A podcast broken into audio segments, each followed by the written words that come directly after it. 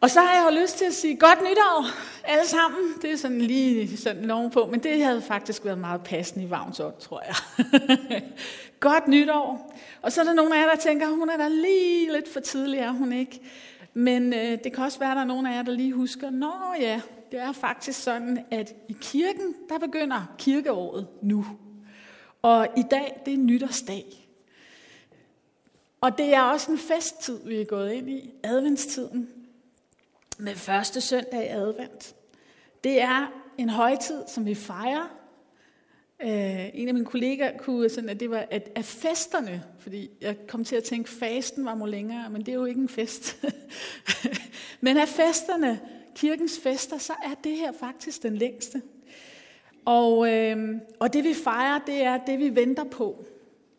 Og man kunne jo tænke, at det var julen, ikke? Med al sin fest og mad, og vi 20 starter jo. Og vi jo, altså, jeg må jo så også sige, at julen den kom jo allerede i oktober med katalogerne og øh, alle godterne i, i supermarkederne. Nej, det er øh, det vi fejrer, det er, at Jesus han kommer. Det er det, som advent betyder, og det er det, vi fejrer. Han kommer. Han kom, og han kommer.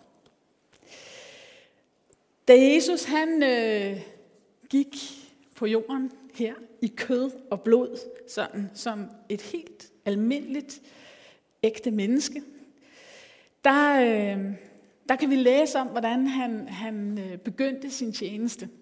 Det kan vi læse om i det nye testamente.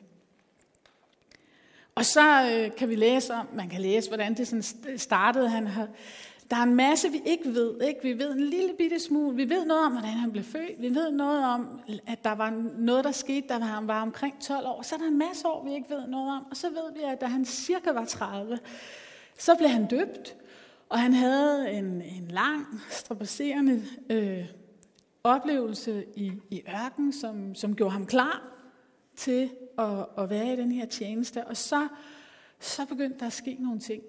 Så begyndte han at tale og undervise. Og så, øh, så var der syge, der blev raske, og, og en masse mennesker, der blev berørt af ham. Og det her var allerede øh, begyndt at ske. Og så var det, at han besøgte sin hjemby, Nazareth. Og der, der kendte de ham jo bare som Jesus. Ikke? Som nok havde været væk i et stykke tid, må vi formode, men, men det var da bare Jesus, som vi kender så godt her fra byen. Og øh, han møder op på sabbaten i synagogen. Og, øh, og der har man sikkert også hørt om, at han øh, har undervist, og, og, og der sker nogle ting. Så derfor så inviterer han, man ham til at, at læse øh, en tekst og sige noget. Og jeg forestiller mig, at, øh, at der har siddet nogen sådan lidt øh, afventende og været spændt, fordi det kan være, at de har rendt rundt og leget med ham. Øh, eller øh, når han, for, vi må formode, at han har været lærer som, som tømrer hos sin far, øh, jord, øh, jordiske far Josef, at det kan være, at der er nogen af dem, der har oplevet, at han ikke havde lavet det der, han skulle lave helt så godt, fordi han var i lærer. Det ved man jo ikke. Øh, Øh, det kan også være, at de har oplevet, at han har lavet lidt unoder og været fræk som dreng. Man ved det ikke. De har i hvert fald kendt ham som, som bare Jesus. Og nu står han så der, han møder op i synagogen, og han bliver givet tekstrullerne til Esajas' bog. Eller det vi kalder Esajas' bog. og så finder han det sted, der står Øh, et sted, der står i, i det, som vi så kender som Esajas kapitel 61. Og så læser han, Herrens ånd er over mig, fordi han har salvet mig. Han har sendt mig for at bringe godt budskab til fattige, for at udråbe frigivelse for fanger og syn til blinde, for at sætte undertrykte i frihed, for at udråbe et nådeår fra Herren. Så står der i vores tekst, at han lukkede bogen. Men øh, han har fået tingene på sådan nogle skriftruller, så han har rullet skriften sammen. Der har været helt stille, og alle øjne de har været rettet mod ham. Og så siger han, i dag er det skriftord, som lød i jeres ører, gået i opfyldelse. Og dem, der lytter, de bliver, de bliver både begejstrede og de undres. Og nogle de, de reagerer med bifald. Fordi det er noget fulde ord at høre. Det er godt nyt. Jeg tænker også, at der er nogle af dem, der undrer sig sådan lidt mere. Det er måske ikke alle, der er med i det her bifald. Fordi er det ikke ham der, Josef? Er det ikke bare tommerens søn? Men her, der var den her stemning af bifald og begejstring. Og så kunne man godt tænke, I får lov til at høre hele teksten i sin helhed. Og, og når jeg lytter til det, så kan, så kan man godt tænke, jeg vide, om Jesus ikke har særlig meget sådan, uh, fornemmelse. Fordi det næste, han så siger, det, det lander ikke helt så godt øh, hvor man kan tænke, det kunne da, du kunne da have dyrket, at der var begejstring, og du, du var ved at have folk med dig. Men så siger han, at ingen profet er anerkendt i sin hjemby. Og han siger også, at øh, øh, så, så, så kommer han med nogle eksempler på to profeter. Elias og Elisa. Det er ikke sådan helt nemt at skille dem ad. Man kan nemt blande dem sammen, fordi de, de staves så, så, så, så ens. Øh, men Elias og Elisa nævner han to profeter, man kan læse om i det, vi kalder det gamle testamente, som har været kendte skrifter for dem. At de øh, havde også noget at fortælle fra Gud. Den blev der heller ikke taget særlig godt imod. Og faktisk gør Jesus og sådan kommer med pointen. Så dem, som Elias og Elisa sådan virkelig hjalp, det var fremmede det var, øh, det var egentlig ikke dem, han var sendt til. Det var en, øh, en enke for den enes vedkommende, og en fra et helt andet land for en andens vedkommende.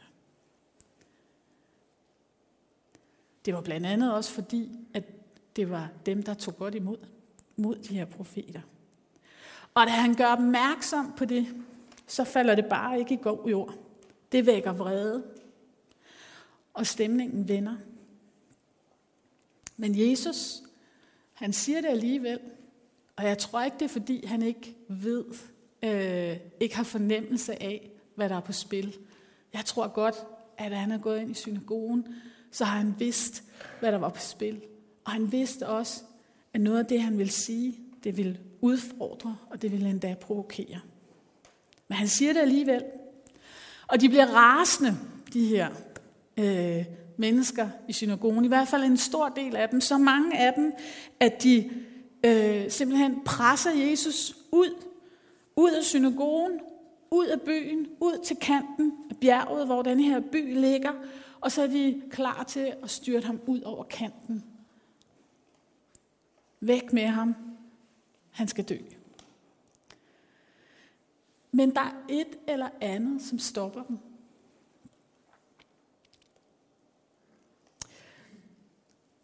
Og han, der står i teksten, at han baner vej imellem dem og går sin vej. Fordi Jesus, han er, han er ikke til at stoppe. Dengang som nu. Jesus, han, han kom med et godt budskab. Et med håb og med lys. Han kommer med noget godt til dem, der, der mangler, og bliver konfronteret med alt det, de mangler, specielt i denne her tid. Til dem, der er i fangenskab. Til dem, der ikke kan se. Til dem, der er undertrykte. Til dem, som ikke bliver regnet for noget. Han kommer med godt nyt, håb. Han kommer med frigivelse. Han kommer med et klart syn til os alle. Han kommer med frihed. Han kommer med det, som har ordene et noget år fra Herren. I den her mørke tid, der kommer han også med håb. I en tid, hvor øh, vi bliver ramt af genindførsel af restriktioner. Det ved jeg ikke, hvordan I har det med, og, og, og det er jo nødvendigt, men åh, det er bare også træls, ikke? Det gør noget ved en, at man skal derhen igen. Og nye virusvarianter er der også i den her tid. Og hvis vi ikke bare lige forholder os til den her tid i år, så er der mennesker, som i den grad bliver konfronteret med. Jeg læste lige en artikel her til morgen om en, der skrev, jeg begynder at få ondt i maven allerede.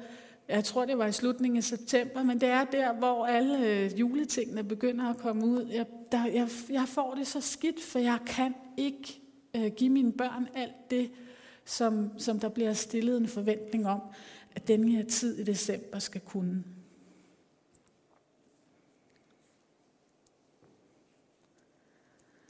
Jeg ved ikke med jer, jeg har brug for et år fra Gud.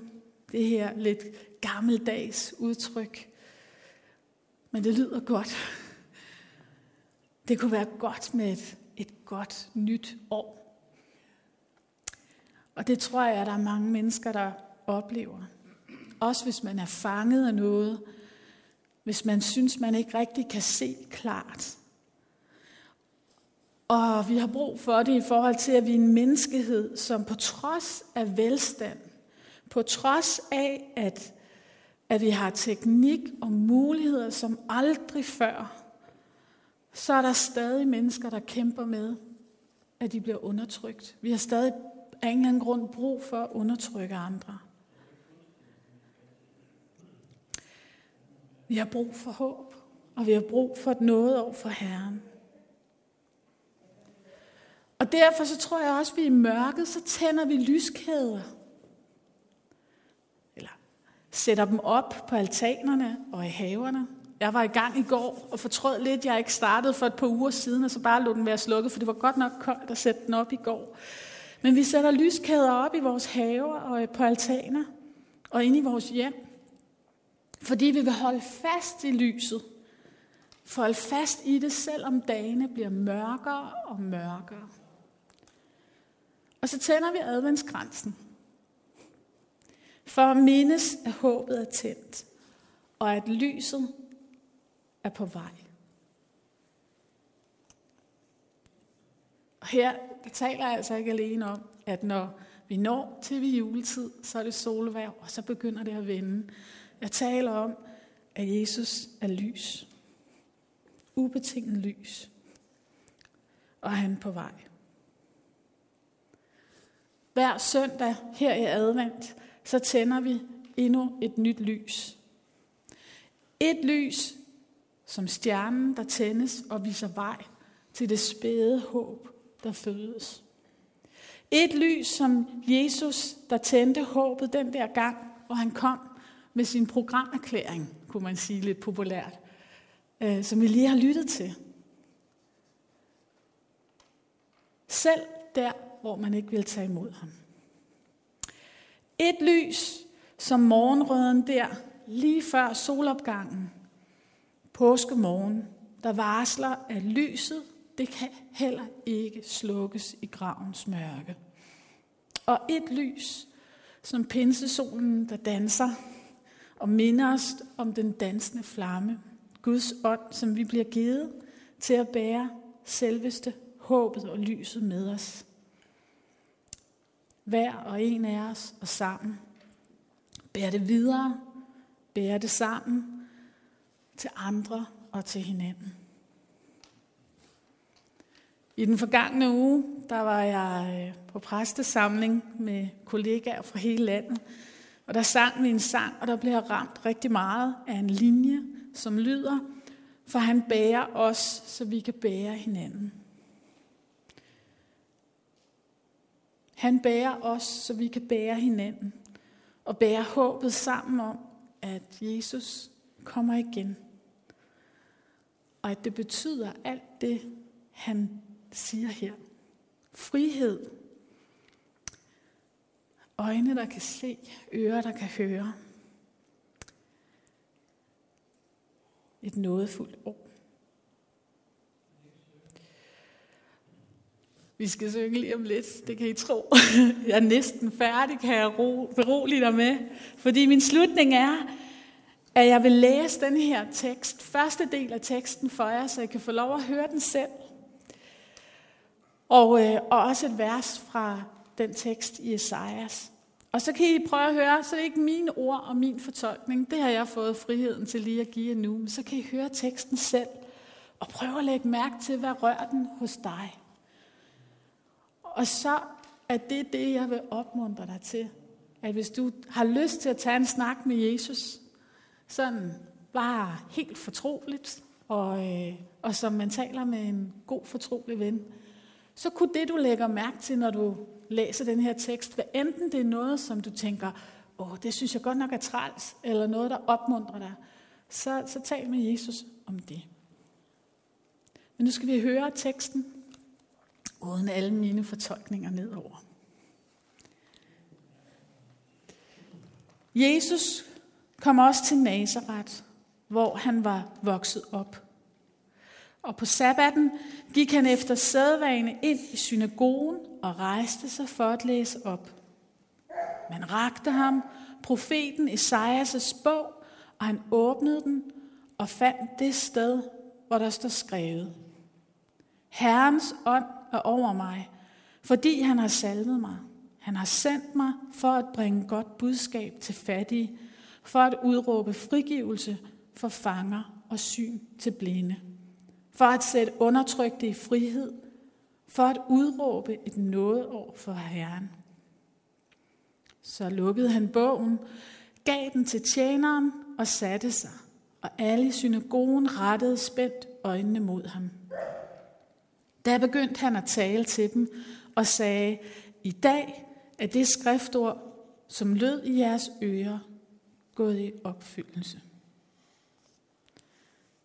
Så vil jeg slutte med et vers fra det kapitel, som Jesus citerer.